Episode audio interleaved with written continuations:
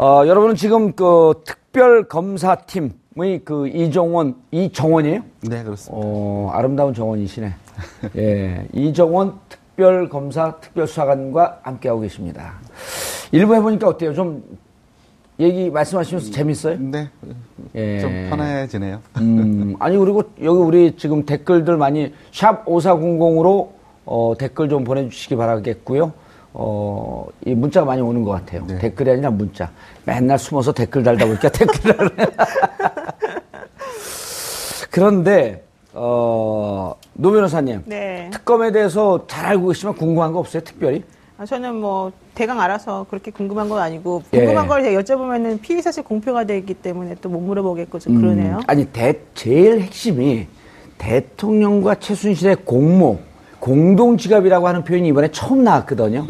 그래서 공모해서 그 다음에 경제 공동체 이걸 결국은 입증하느냐 입증. 못하느냐가 이 사건의 핵심 아닌가요? 그게 가장 핵심이어서 이정환 변호사가 특히 예. 그 부분에 집중을 하고 왔거든요. 최순실 씨의 국내 재산 파악과 예. 해외 재산 파악하는 팀이 있었었는데 그들을 총괄해서 어떤 식으로 수사를 했고 음. 어떤 식의 어려움과 장애가 있었고 아하. 그걸 극복 못해서 이번에 그걸 못 집어넣고 이런 얘기들을 좀 들어봐야 될 것 같습니다. 아. 예. 그건 피해사실 공표가 아니잖아 안 놓으니까. 근데 앞으로 수사 범위이기 때문에 그것도 네, 얘기하면 안 그러니까, 되나요? 예, 많이 그거보다도 예. 예, 일단 그거는 피의 사실이라기보다는 사실 사실 확인에 가깝습니다. 음. 아, 그러니까 특검법 안에는 최순실 등 그 관련자들에 대한 어떤 재산, 예. 그 혹시 그 재산 의혹, 비리 의혹 관련된 부분에 대해서 저희가 조사를 하는 항목들이 들어 있고 그래서 수사 대상의 범위에 포함되어 있습니다. 그렇고 그다음에 이제 언론에서는 뭐 최순실의 재산이 무슨 몇 조다 예. 하는 이제 의혹 제기 보도도 계속 되어 있었고요. 근데 이제 저희가 그 그래서 이제 저희가 특별수사관 국내팀 다섯 명, 그다음 해외팀 음. 두 분, 예. 그것도 명이죠. 예, 예. 어, 세 분, 예. 그래가지고, 그, 역의 탈세 전문가까지 영입을 해서, 회계사까지 영입을 해가지고, 한 여덟 분이서 이제 수사를 어, 진행을 했죠. 예. 어, 거기 물론 그 따로, 예, 그거 전체로 맞는 그, 그, 그 전체 총괄하는 그 수사관님들은, 수사님은 따로 계셨고요. 예. 근데 이제 그, 그 조사가 진행되는 과정 안에서 여러 가지 그 한계에 부딪혔어요. 무슨 말씀이냐면 최초의 이제 최, 최태민의 재산 형성 예. 과정을 조사를 하는 과정 안에서 일부 이제 등기부등본을 확인해서 이, 이 이제 그, 그 땅들이 이제 쭉 나눠져서 팔려 나갑니다. 음. 그러면 이제 그 이후에 추적들을 계속해 나갈 텐데 이게 명의만 쫓아가는 것은 큰 의미가 없어요. 결국 그 땅을 팔고 그걸 통해서 현금화를 시키지 않습니까? 예. 그러면 결국 계좌거래 내역이라든지 음. 어, 또 아니면 그 당시에 이제 그런 것들이 어떤 방식으로 혹시 탈세라든가 이것 때문에 문제될 국세청에 소득 신고를 한 내용이라든지 예. 이런 것들을 저희가 그 자료를 받아야 어떤 일정한 조사라든가 분석이 가능하거든요. 그렇죠.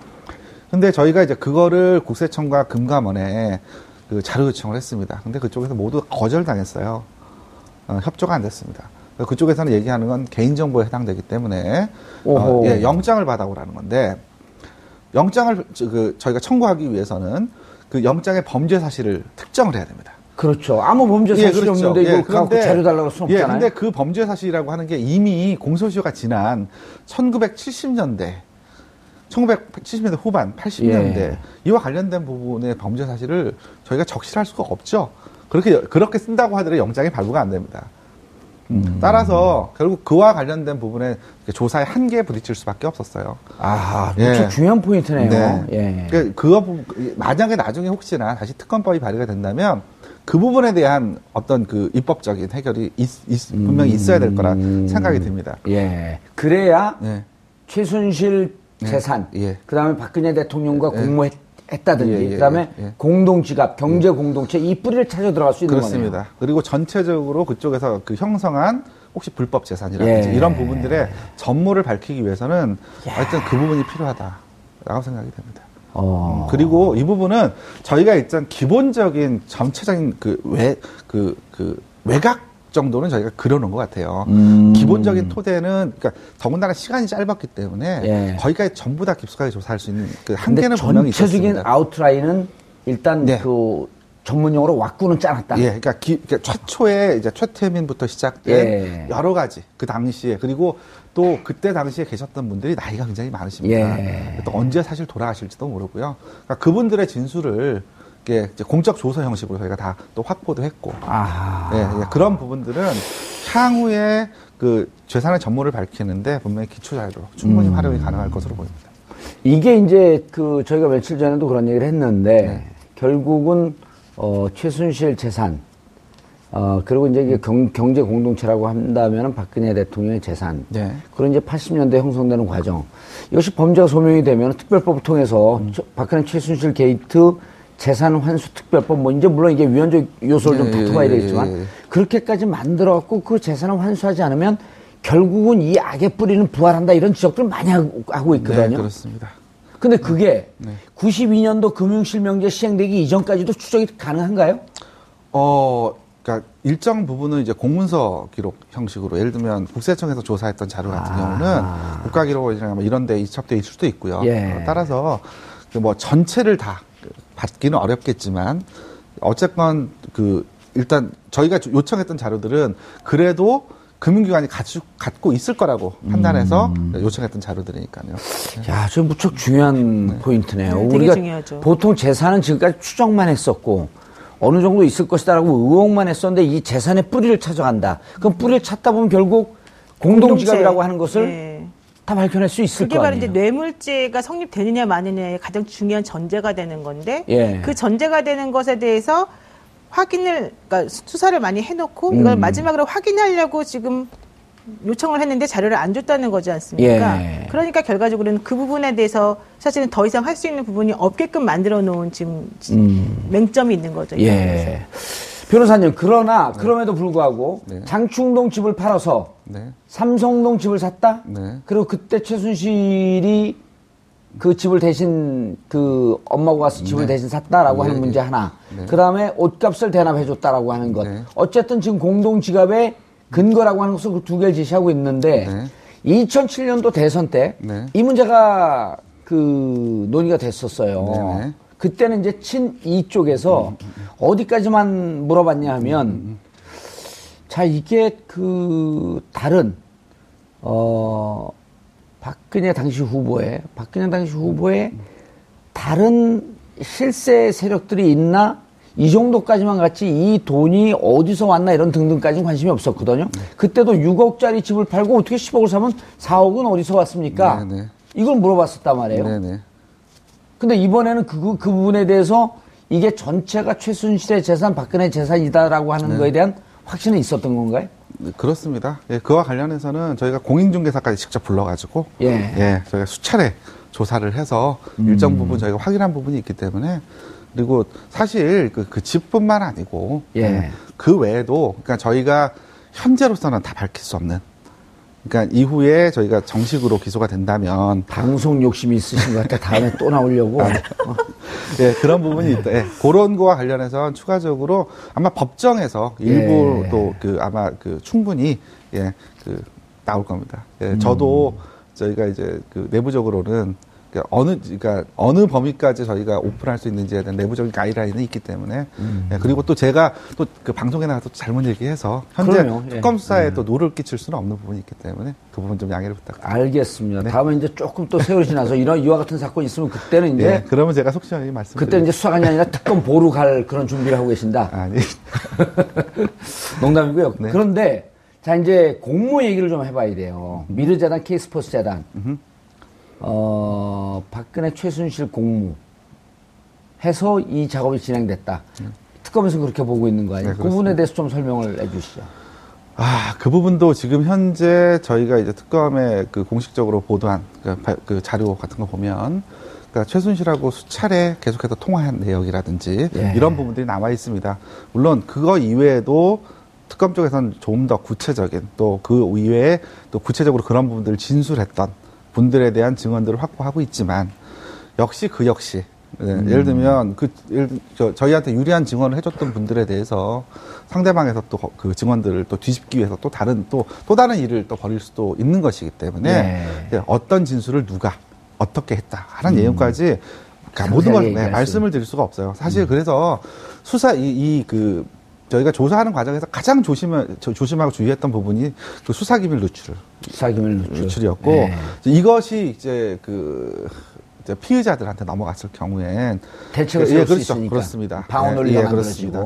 예, 그것 때문에 사실 굉장히 조심스러운 부분이 음. 있습니다. 아직 일부 기소되지 않은 분들 계시고요. 그 다음에 네.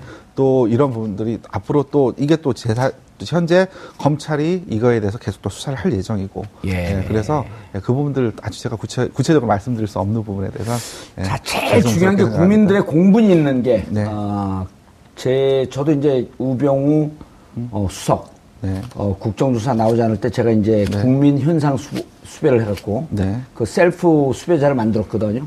그래고 그냥 1,800만 원 정도 이렇게 이제 현상금도 모으고 예, 그랬는데, 예, 예. 우병우 수사에 대해서 특검에 대해서 약간 색안경을 쓰고 보는 분들이 꽤 있어요. 네. 결국은 특검도 우병우 영향력에서 자유로울 수 없었던 거 아니냐. 심지어는 어, 윤석열 특검이 학교로는 6년 선배고 네. 그리고 연수원 기수로는 4년 후배인데 특수부에서 오랫동안 수사를 하면서 선배님 선배님 그러고 모셨던 우병우 수석을 과연 제대로 수사할 수 있었겠느냐. 이런 의혹의 눈초리에 대해서 어떻게 생각하세요? 우병우 건에 대해서. 아, 뭐, 제가 개인적으로 여쭤봤습니다. 예. 별로 안 친하시답니다. 아, 우병우 예, 수석하고요? 예, 예, 일단, 아니, 일단. 어, 예, 윤석열, 예. 예. 윤, 윤 팀장이 그렇게 말씀하셨는데, 이제 그걸 떠나서. 예. 사실 지금 이렇게 국민적 관심을 갖고, 이렇게 받고 있는 사건이었고, 그 다음에 이제 특별 검사라고 하는 제도 자체가. 예. 원래 이제 그 특별 수사관들이 특검을 중심으로 특별 수사관들 수사를 예. 하고, 이 특별수사관들을 백업하는 방식으로 파견 검사들을 받습니다. 예. 그래서 원래는 그 특별 수사관들이 주도해 사건을 수사하고 그다음에 특별 그 이제 파견, 파견 검사. 검사들은 아. 이걸 수사 보조해 주는 역할이 그러니까 원래 특검의 모습이에요. 아, 근데 이번엔 좀 바뀌었네요. 예, 그렇습니다. 근데 이- 이렇게 한 이유는 일단 이게 워낙 이제 짧은 단기간에 수사 성과를 내야 되고 그다음에 이제 그 사실 그 수사의 효율성이라든가 이런 부분들을 그 어, 염두에 두지 않을 수 없거든요. 음. 아무래도 특별사관들 같은 경우는 변호사 출신들이 많기 때문에 예. 수사 전문가들이 아니죠. 그러다 보면 이제 수사의 효율성이라든가 이런 측면에서 좀 문제가 있을 수 있기 때문에 그래서 그래서 그 윤석열 팀장을 전체 수사팀장으로 어, 그 없는 직책 아닙니까? 그렇죠. 없는 직책이죠. 예, 그래서 그게 거의 그렇게- 뭐 예. 그 예. 특검 보하고 비슷한 지위를 준 그렇습니다. 거죠. 예, 그렇습니다. 음. 그렇게 하고 그다음에 전체 파견 검사들을 총 지휘할 수 있도록 이렇게 권한을 줬기 때문에 그래서 이제 그렇게 이렇게 돼- 이렇게 그래서 이 파견 검사들한테 힘이 실려서 이번 수사가 진행된 건 맞습니다. 예. 그리고 그 부분이 지금 짧은 시간에도 불구하고 상당한 수사 성과를 낼 수 있었던 것도 분명합니다. 음. 하지만 예, 우병우 건. 네. 그렇지만 이렇게 이번에 그, 그 파견 검사들 그 각각의 대부분 특별 수사관들을 일대일로다 매치시켰습니다. 어허. 예, 이번 이번 특검에서는요. 예. 그러니까 따로 그러니까 별도의 뭐 특별수사관들은 따로 조, 사를 한다기 보다는 음. 그 파견 그 특별수사관의 상당수는 거의 대부분 그 현재 나와 있는 파견 검사들하고 거의 일대일로 매치되어서 같은 방에서 조사를 하도록 이렇게 구조가 짜여져 있었고요. 음. 그 다음에 특히나 또 그런 우려 때문에 우병우 그 전수석에 대해서 대해서. 그 조사를 시작할 때 별도의 전담팀을 만들었어요. 그 그때는 아예 그 수사 주도권을 그 특별수사관한테 주는 방식으로. 아, 파견 검사가 아니라 네. 어쨌든 예, 검찰 예, 조직으로 예. 돌아가야 될 예, 사람들이니까 예, 그렇습니다. 예. 그렇게까지 해서 특별사관을 전면에 내어서 수사까지 진행. 영향력을 좀 배제하기 위해서. 예. 그래서 제 생각에는 그러니까 그거는 이렇게 기호에 불과했다고 기호에 생각합니다. 불과했다. 다만 우병우 수사가 그 착수가 늦은 건 분명합니다. 근데 그 수사 로직상 이게 법률 규정 자체가 그렇게 돼 있어요. 그 특검법 2조 9호 10호를 보면 예. 대부분 규정이 어떻게 돼 있냐면 앞에 여러 가지 국정 논단 사건들이 밝혀짐을 전제로 이 사건에 우병우 전 수석이 이 사건을 비호하거나 음. 아니면 이런 것들을 알면서도 모른 적 그 직무, 직무유기를 직무유기 직무유기를. 하거나 예. 하는 것이 하나의 항목으로 들어가 있어요. 그렇죠. 거기서 예. 우병우 수석 이름이 두 번이나 다 나오죠. 네네 예. 그렇습니다. 그렇 따라서 그 전체적인 그 그러니까 논리적으로 보게 되면 다른 국정농단에 대한 사건들이 선행적으로 소- 조사가 돼야 되고 아, 그에 대한 있었네. 결론이 네. 나와야 비로소 우병우 전수석에 대한 수사가 사실 가능했습니다. 음. 따라서 그 우병우 전수석에 대한 수사는 뒤로 밀려올 수밖에 없었던 부분이 있고요. 예. 또 하나는 아까도 말씀드렸듯이 그 이재용 전 그저 부회장에 부회장이요. 대한 영장이 1차 기각되면서 그 다시 재청구를 하기 위해서 이제 그쪽에서 일단 수, 그, 그 수사의 수사- 동력을 수사 력을 거기다 총 그쪽에 네. 그쪽에다가 음. 그 수사력을 집중할 수밖에 없었던 부분이 있었습니다. 그러고 나서 막상 이제 오병우 수사를 저희가 그한 15개 정도 그 혐의를 잡고 예. 여러 가지 제보라든가 제보는 한 100개쯤 들어와 있다고요? 제보는 예, 저- 굉장히 많았습니다. 근데 어. 그 제보 중에 사실 저희가 이게 팩트로 확인할 수 있는 부분 아닌 부분 다 정리하고 예. 상당히 신빙성이 있다라는 걸 중심으로 음. 저희가 한 15개 정도를 준비를 했는데 그 중에 이- 일단 저희가 특검 수사 대상 범위에 해당되는지 이제 그게 예. 아닌 부분들이 를 제외할 수밖에 없었고요. 아하, 예, 15개 중에. 그렇습니다. 예. 그렇습니다. 그러다 보니까 이제 예, 이 혐의는 있지만 그 부분은 저희가 조사할 수 있는 대상이 아니기 때문에 배제할 수밖에 없었던 부분도 있고요. 그 다음에 이제 마지막으로 아까 말씀드렸듯이 민정수석으로서의 직권남용, 그죠? 직무유기 이와 관련된 부분을 조사하려고 하면 결국은 그 민정수석이 직접 시행하는 것보다는 밑에 있는 민정수석실에 있는 여러 행정관들이나 파견검사를 통해서 일을 진행을 할 겁니다. 음. 이분들에 대한 조사를 진행을 해야 되는데 결국 특검 연장이 되지 않을 분위기다 보니 이제. 예, 카운트다운이 예. 시작되는 거 아니겠습니까? 음. 그러다 보니까 결국 그분들은 단 현재로서는 참고인 신분에 불과한데 예. 참고인으로서 소환을 하려고 해도 그분들이 여러 가지 이제 핑계를 대면서 이제 소환에 불응하면 음. 특검으로서는 조사할 수 있는 방법이 없는 거죠.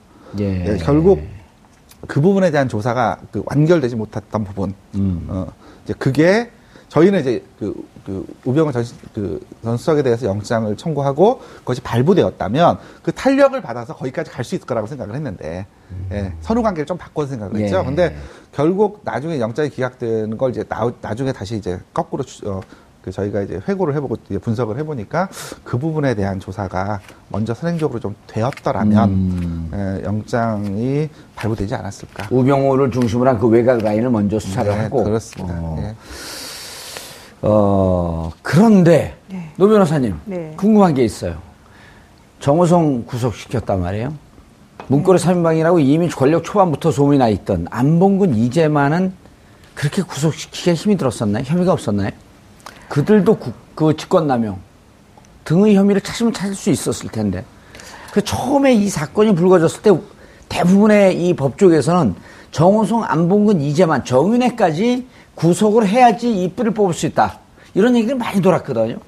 근데 이번 특검 같은 경우에는 아주 확실한 거 아니면 사실은 어떻게 넘기기도 힘들고 함부로 액션을 취하기가 매우 힘든 상황인데요. 음. 예. 정호성 비서관 같은 경우에는 실질적으로 이제 문서나 기밀 자료 같은 것들을 넘긴 그런 증거들이 나와 있으니까 예. 그거 관련해 가지고 뭐 기소하거나 뭔가 하기가 좀 쉬웠지만 안봉근이나 이재만 비서관 같은 경우에는 사실 그런 행위가 그들의 이름으로 겉으로 드러난 게 없었고 예. 그거 이외에 이번에 그 이영찬 행정관 같은 경우도 영장 청구했다 기각된 예를 그렇죠. 보듯이 예. 안정 안그 안봉근, 예, 이재만. 안봉근 이재만에 대해서 그런 식으로 그래요, 그냥 둘이 붙어서 안봉만. 그런 식으로 했었다라면 오히려 더 모양새가 안 좋아졌을 가능성도 사실 있는 것으로 기각이 보여요. 됐으면. 그러니까 기각 여부를 떠나서 음. 그들에 대해서 조사를 해도 이걸 명확하게 그들의 범죄를 형법상의 어떤 이름을 지어서 의율하기가 사실 쉽지가 않았고 예. 그것에 대해서 입증을 해서 뭔가 재판에까지 넘기기가 마, 마땅치 않은 부분이 많이 있었다는 거죠. 음. 그러니까 그게 바로 정호성과의 그 차이점이었던 것 예, 같습니다. 알겠습니다. 이 변호사님, 네. 어, 이 국정농단 사태가 세상에 얼굴을 드러낼 수 있었던 시기는요. 네. 어찌 보면 2014년 11월 세계일보가 보도했을 때, 네. 그 보도가 나오고 난 다음에 이것이 이제 비선실세, 십상시 비선실세의 국정 개입, 네. 국정농단이라고 하는 거로 보도가 됐는데 네네. 이걸 슬그머니 기밀 유출 네. 하면서 이것은 국기문란이다 이런 식으로 가이드라인을 주면서 그때 틀었단 말이에요. 이제 한간에 알려진 게 튼 것은 우병우 당시 비- 그 민정비서관. 그런데 그때 정윤회가 출판물에 의한 명예훼손으로 고발을 한단 말이에요. 고소를 하죠. 네네. 고소를 하니까 중앙지검에서 특수 2부와 형사 1부에서 네. 이거 진짜 명예훼손 맞아? 정윤회하고 여기 털어봐야 되는 거 아니야? 압수수색 합시다. 하니까 야 어떻게 고소인을 압수수색을 하냐? 하면서 누른 정황을 특검에서 파악을 하고 있었고 그렇다고 한다면 그때 당시에 이걸 누가 눌렀냐? 중앙지검 압수수색 해야 되는 거 아니야? 법무부 압수수색 해야 되는 거 아니야? 검찰 김수환 검찰총장 압수수색 해야 되는 거 아니야? 라고 하는 논의가 나왔다고 하는데 그런 얘기 있었나요? 아, 그러니까 그 특검 내부에서 예. 지금 그런 논의를 말씀하시는 예, 건가요? 검찰 내 검찰을 대상으로 해갖고 압수수색 들어가야 된다. 뭐 그런 신정을 쳐야 된다. 아, 우선 그러니까 그 이제 그 시청자분들도 국민 여러분도 그렇고 예. 답답하니까 그 뭔가 이제 빨리 빨리 무엇인가 이제 그 음. 강하게 액션을 취하는 거에 대해서 답답하니까요. 예, 예. 예, 그렇게 아마 많이 희망을 하시고 그러실 겁니다. 근데 수사라고 하는 것이 그러니까 그 그 원칙이 있고요. 절차가 예. 있고 그 다음에 순서가 있어요. 그러니까 아까 말씀드렸듯이 뭐 이- 예를 들면 이재만이나 안봉근과 관련되는 분을 저희가 소환을 한다면 조사를 강력급적이면 한두 번에 끝내야 됩니다. 음, 그러다 예, 늘어지지 그러-. 예, 예. 예. 왜냐하면 그분들도 한 번 올 때마다 이제 그 언론에서 스포트라이트를 받- 받게 되는데 그 자체가 그분들한테 굉장히 또 피해가 될 수 있는 부분도 있거든요. 따라서 이제 그러려고 한다면 그런 분들을 한번 부르기 위해서는 사전에 그분들이 물어봤는데 이런 일을 했습니까 라고 했을 때 나는 그런 적이 없습니다. 라는 대답을 충분히 반박할 만한 증거들을 저희가 확보를 하고 있어야 돼요. 음, 그러니까 충분히 아 뭐 이렇게 됐을 거라는 단순한 개연성을 가지고 갖고는 소환해갖고. 예, 예, 아. 예. 아까도 말씀드렸듯이 뭐 이렇게 한 어떤 의혹이 있다라는 정도만 가지고 예. 당장 어디를 압수수색하자 이렇게 얘기할 수 있는 그 특별수사나 그, 그 수사관이나 아니면 검사는 없습니다. 음. 또 그래서도 안 되시고요. 그러니까 예. 결론적으로 내부에서는 그런 논의가 없었다는 거죠. 그런 논의가 없었다. 네. 예, 그냥 설에 불과했다. 네, 그렇습니다. 예. 우리들의 희망 사항이었다. 희망 사항이었고. 네. 자, 그리고 이제 궁금한 게, 음. 아, 서슬퍼러던 박채윤 씨나, 그 다음 네. 장시호 씨도 처음에는, 어, 국정조사 나오고 청문회장 나오고 그럴 땐 분노가 있었단 말이에요. 그리고 또 한동안 이제 이렇게 피해 다니다가 결국 네. 뭐 잡히고 그랬는데, 그분들이 이제 쉽게 얘기하면 무너졌던 시기, 네. 혹은 그분들이 수사에 협조했던 시기, 요건 어느 때 그랬었나? 특히 두 분 같은 경우 장시호 씨나 안종범, 예. 박채윤 씨 이런 분들이 수사에 적극적으로 협조했단 말이에요. 국민들은 박수를 치지만 예. 어쨌든 본인들 입장에서는 이게 버티다 버티다 버티지 못해서 무너진 건데. 근데 대부분 특검에 소환되어 와서 예. 거의 대부분 많이 무너졌습니다. 그러니까 어, 그러니까 특검에서 소환하기 전에 예. 충분히 사전 조사와 그 무너뜨릴 수 있는 증거나 증술들을 확보한 상태에서 이렇게 불렀고요. 아. 그 불러서 증거 들- 들이대면? 예, 예. 그리고 대부분 그렇게 하면 대부분 무너졌고요. 음. 예, 그리고 이제 그거 그렇게 무너지면 곧바로 저희가 그러니까 이번에 다른 역대 특검보다 구속자가 많습니다. 그렇죠. 특히 이대비 이대 그 입- 입시비리와 입시비리. 관련된 뭐 부분에. 대해서는 네. 굉장히 그 구속 자들이 많은데요.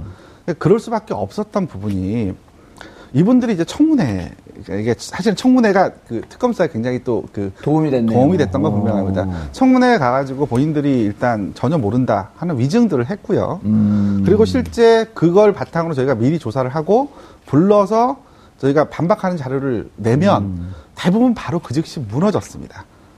어, 음. 그러니까 처음에는 이제 부인을 하죠. 근데 이제 증거들을 하나씩 내밀면 이제 부인을 했거든요. 근데 그 얘기 자체는 뭐냐면, 그러니까 그, 그, 그 이제 본인들 자체가 이게 이제 그게 결국 증거를 인멸하려고 한 우려, 그러니까 증거 인멸 우려, 그러니까 영장을 아. 발부하는 청구하는 가장 기존 그 기본적인 예, 그 요건 중에 하나가 도주 일어나 증거 인멸 우려인데 그렇죠. 앞에서 위증을 했고 그다음에 그 위증 그러니까 그리고 검찰 처음에 특검에 와갖고 혐의 사실을 부인을 부인하고 했고. 부인하는 분들은 네. 아이 증거를 인멸할 개연성이 있겠구나 이렇게 네, 보이는 예, 거 아니에요? 그렇습니다, 그렇습니다. 예, 그랬던 부분이 있었기 때문에 그 특검에서는 뭐 적극적으로 영장을 칠, 그 청구할 수밖에 없었던 것이죠. 네. 음. 하나 질문할 거 네. 있는데 그 고영태 씨 같은 경우에는 지금 이제 일각에서는 고영태에 대해서는 왜 특검에서 봐주고 그 사람이 지금 이런 식으로 그러니까 대통령 측 주장이 이제 보통 그런 식이지 않습니까? 고영태가 이런 식으로 일을 만들어서 사실은 이렇게 올가매고 있는 중인데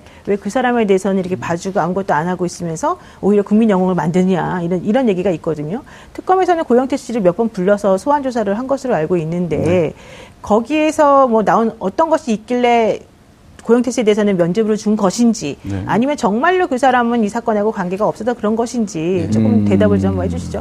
음. 아, 잘하셨어요.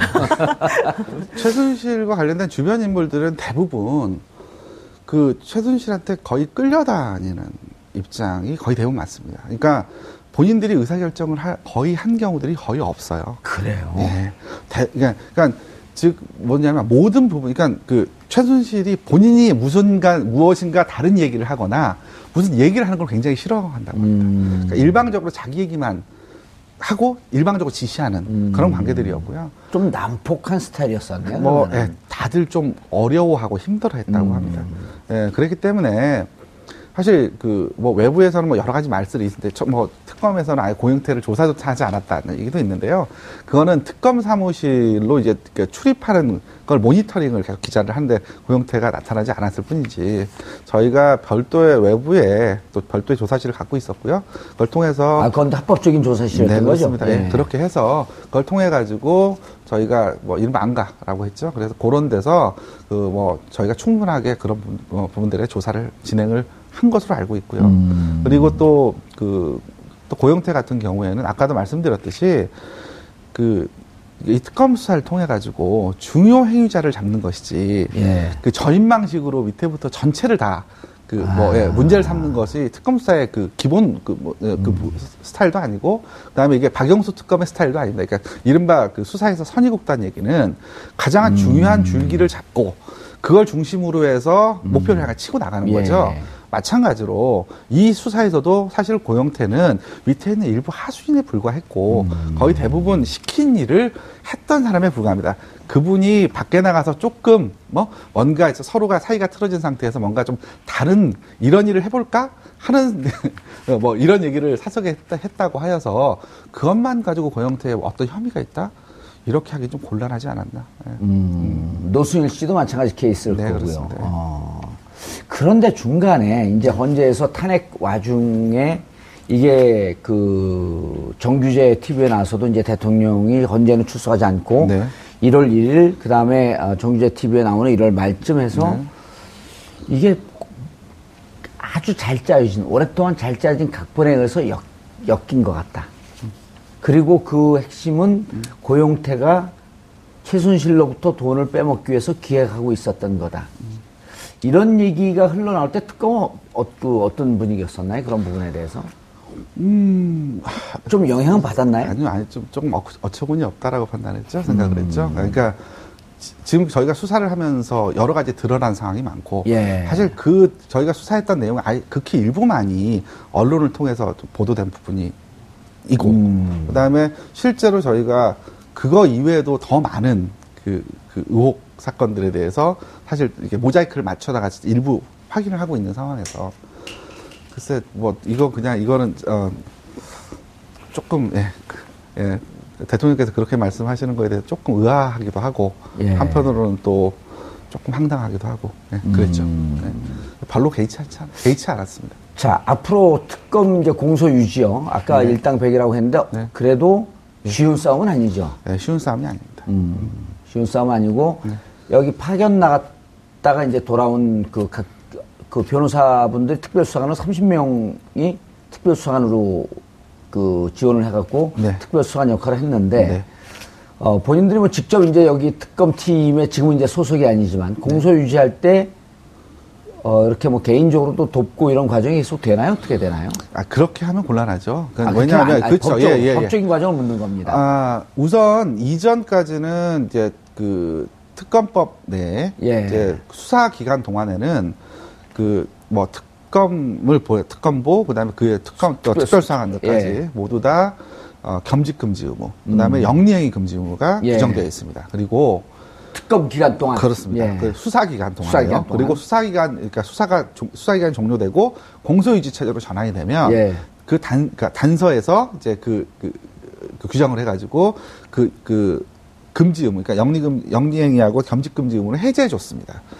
근데 이번 특검만 유독 예. 예, 그 단서 조항이 없어가지고 겸직 금지 의무하고 영리행위 금지 의무가 계속 유지가 됩니다. 유지가 돼요. 따라서 그러니까- 어. 변호사로 현업 복귀가 불가능합니다. 예. 만약 특별 수사관은 그대로 남아 있으면 네, 공소유지 그렇습니다. 팀에 남아 있으면 예, 예. 음. 만약에 이제 그 규정이 그 그러니까 단- 그 단서 조항이 있었다고 한다면 처음에 아마 특검보 인선을 할 때도 조금 더 쉬웠을 거예요. 아하. 예, 그 그러니까 규정 예, 때문에 예. 특검 수사 예, 기간이 끝나고 예. 난 다음에 네. 변호사를 복직을 해서 네. 변호사 업무도 하면서 여기 도와줄 수 있는 그래서, 이런 예, 규정이 그러니까 됐으면은 즉 뭐냐면 음. 이 특- 예, 수사기간까지만 본인이 희생을 하면 예. 결국 공소유지 기간 이후에는 본인이 변호사로 복귀가 가능하기 때문에 하면서 support하고. 음. 예, support를 하면 되기 때문에 뭐 그런 이제 그 그런 규정이 있었기 때문에 조금 더 그 인선을 하거나 이럴 때 훨씬 더 좀 이렇게 그- 쉬웠을 예, 텐데. 쉬웠을 텐데 그렇지 못했기 때문에 그때 특검보 아하. 후보 여덟 명을 정하는데 굉장히 많이 애를 먹었습니다. 예, 그랬다 그러죠. 네. 예. 그리고 이후에 또왜 하나 그렇게 만들어놨대요, 근데? 하, 글쎄 모르겠습니다. 예. 음. 그러고 그다음에 이 그 이번에 이제 이제 이와 관련된 부분이 공소유지와 관련해서 왜 중요하냐면 예. 여기에 들어왔던 아까 말씀드렸듯이 그 특별수사관들이 각 검사실에 각각 붙어가지고 예. 같이 수사를 진행을 했거든요. 그렇죠. 따라서 이분들이 전력이 공소유지라는데 굉장히 중요합니다. 그렇다고 한다면 이분들이 이제 다시 변호사로 복직이 가능하도록 돼 있다면 이분들을 파트타임 형식으로 쓸 수가 있어요. 음, 만약 네. 그 규, 단순히. 단수조항이 예. 있었으면. 예, 상근으로 그 전업으로 아. 해서 이 일을 하는 게 아니고 예, 다시 그 원대 복귀를 하되 그 수사와 관련되는 그 공소 그러니까 재판이 진행될 때 그때 그때 와가지고 몇 시간씩 와서 일을 좀 하고 음. 관련되는 자료들을 챙기고 이렇게 하면서 의견서도 작성을 하고 예. 이렇게 하면서 공소유지에 도움이 될 수가 있었는데 지금은 그게 아닙니다. 안 되네. 그러니까, 그러니까 그 이제 복귀를 이제 포기하 그러니까 이게 아예 특검의 공소유지 팀에 남든지 예. 아니면 복귀하든지 두 가지 선택밖에 없게 되고요. 음. 그 다음에 이 복귀를 한 분들도 사실은 이제 그 특검에 남는 분들이 현재 공소유지 예. 팀에 남는 분들 같은 경우도 상당한 희생을 감수해야 됩니다. 그러니까요. 예. 그러니까 예를 들면 회사에서도 본봉, 본봉도 다 따져봤어요. 예, 예. 예, 그 예. 예를 들면 고용 변호사 같은 분들 있잖아요. 예. 이제 그- 예, 그런 분들 같은 경우는 뭐 3개월 정도는 양해를 해줄 수 있습니다 회사에서. 근데 앞으로 최소한 7개월. 예, 그런데 이게 앞으로 이게 7개월이 될지 1년이 될지 또는 음. 1년 반이 될지 알 수 없죠. 예. 다투는 이, 이 재판 자체가 길어지고 또그 그 피고인 수도 굉장히 많고 음. 관련자들도 굉장히 많기 때문에 이와 같은 재판을 하다 보면 굉장히 그 오래 수 있죠. 진행될 예. 수밖에 없습니다. 예. 변호사님, 네. 검찰로 넘어가서 수사가 제대로 우병우, 박근혜 대통령, 그 다음에 나머지 기업들 수사가 제대로 될까요? 아니면 특검으로 다시 한번 특검 2기가 출범해야 될까요? 일단 특검 2기는 안 나올 것 같고요. 음. 일단 두 가지 정권은 교체되는데요? 만약 교체가 그렇다고. 해서 이미 한번 끝난 특검을 다시 새롭게 하지는 않죠, 당연히. 음. 그러니까 그건 아닐 것 같고 지금 질문하신 것과 관련해서는 두 가지 버전이 있죠. 예. 하나는 어차피 검찰 특수본에서 한번 다뤘던 거를 그렇게 해놨는데 다시 뭐 받는다고 해서 잘할까요? 음, 아, 못할 것이다. 예, 이런 예. 버전이 하나가 있고 또 하나는 아니다. 이번에 오히려 실추된 명예를 회복하고 조직이 살기 위해서. 그렇죠. 특검에 비교하여 우리도 이렇게 잘할 수 있고 공정하게 일을 처리할 수 있다는 것을 보여주기 위해서라도 검찰 특수본 2기가 정말 제대로 된 성과를 낼 것이다. 음. 이제 이두 가지 예측이 있는데 검찰에서는 두 번째 예측이 본인들이 지금 생각하고 지향하는 목표다라고 얘기를 하고 있고요. 어허. 국민들의 입장에서는 첫 번째 예측으로 갈 가능성을 원천 봉쇄하는 게 맞겠다. 음. 그래서 우리가 그렇게 하기 위해서는 앞으로 그 검찰 또 특수본에 촛불을 들어요? 예, 힘들어, 뭐 촛불. 촛불을 드는 거는 이제 제가 보기 좀 힘들 것 같고, 예. 그거보다는 이제 검찰 특수본이 일을 정말 잘할 수 있도록 음. 국민들이 검찰을 좀 지지해주고 믿어주는 그런 자세를 보이는 게 어떨까. 예. 이런 좋은 생각들을 하고 있습니다. 그런데 지금 노, 노영희 변호사님께서 좋은 말씀을 하셨는데 지금 검찰총장이 대표적인 우병우 라인이라는 설이 있단 말이에요. 어, 둘이 이제 뭐 사- 그 상하 관계로 같이 일한 적도 있고, 네. 어, 그리고 검찰총장, 김순환 검찰총장은 2007년도에 어, 이른바 이명박 아, 쪽에 섰다는 설이 있고, 2015년 12월에 검찰총장 될 때 의아해했다. 그런데 됐다. 이 우병우가 작용한 거 아니냐. 이런 설도 있고. 어떻게 생각하세요? 글쎄요, 뭐, 그 검찰 내부의 인사 예. 과정까지 뭐 저희가 그, 시- 그. 그래, 우병우 예. 제대로 하겠냐. 음. 우병우에 관련된 수사는 검찰에서 제대로 해야죠. 그러니까 무슨 말이냐면 이거는 결국 의지의 문제입니다. 음. 지금 현재 파견검사 20명이 그 특검에 파견되어 와서 그분들이 중심적으로 그 수사를 했고 예. 그래서 일정한 성과를 냈습니다. 아니 그분들이 검사들이에요.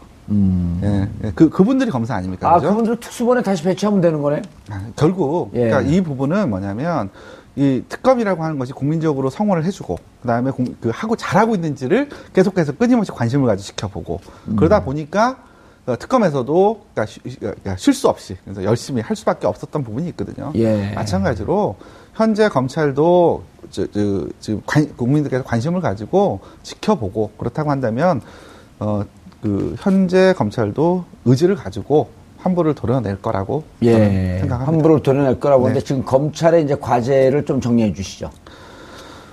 어, 지금 이제 검찰 쪽에서는 이제, 이제 곧 이제 탄핵에, 탄핵이 어떤 방식으로 결정이 될지, 이제 그거에 따라서 아마 그 수사 방향이 좀 요동치긴 하겠지만, 여전히 저희는 이제 특검은 대통령을 피의자로 어, 적시했습니다.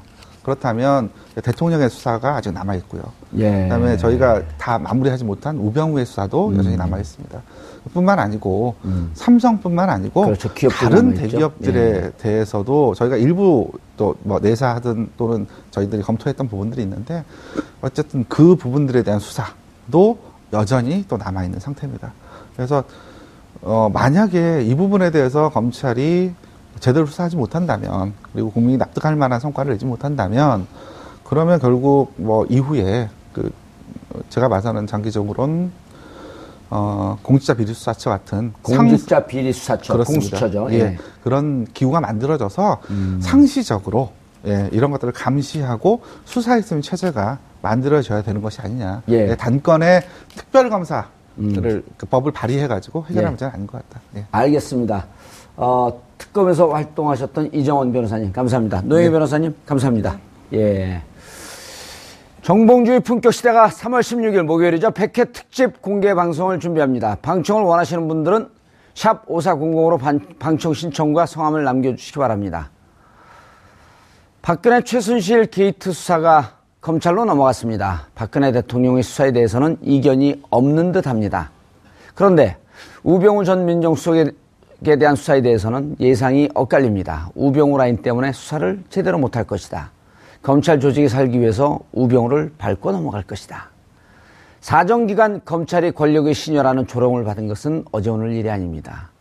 그런 검찰에게 기회가 왔습니다. 자신들을 통제했던 권력은 서산으로 기울고 있고 권력은 교체기에 들었습니다.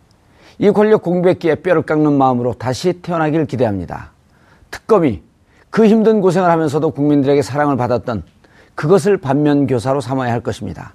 우병우 눈치를 보는 검찰이 아닌 국민을 바라보는 검찰 늦은 감은 있지만 그런 모습을 기대해 봅니다. 3월 7일 화요일 정봉주 품격시대 마치겠습니다. 감사합니다.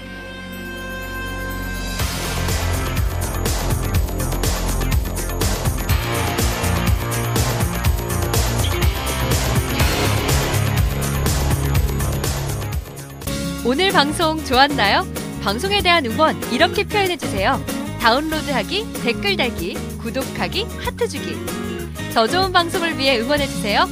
다운로드하기, 댓글 달기, 구독하기, 하트 주기. 기억하셨죠?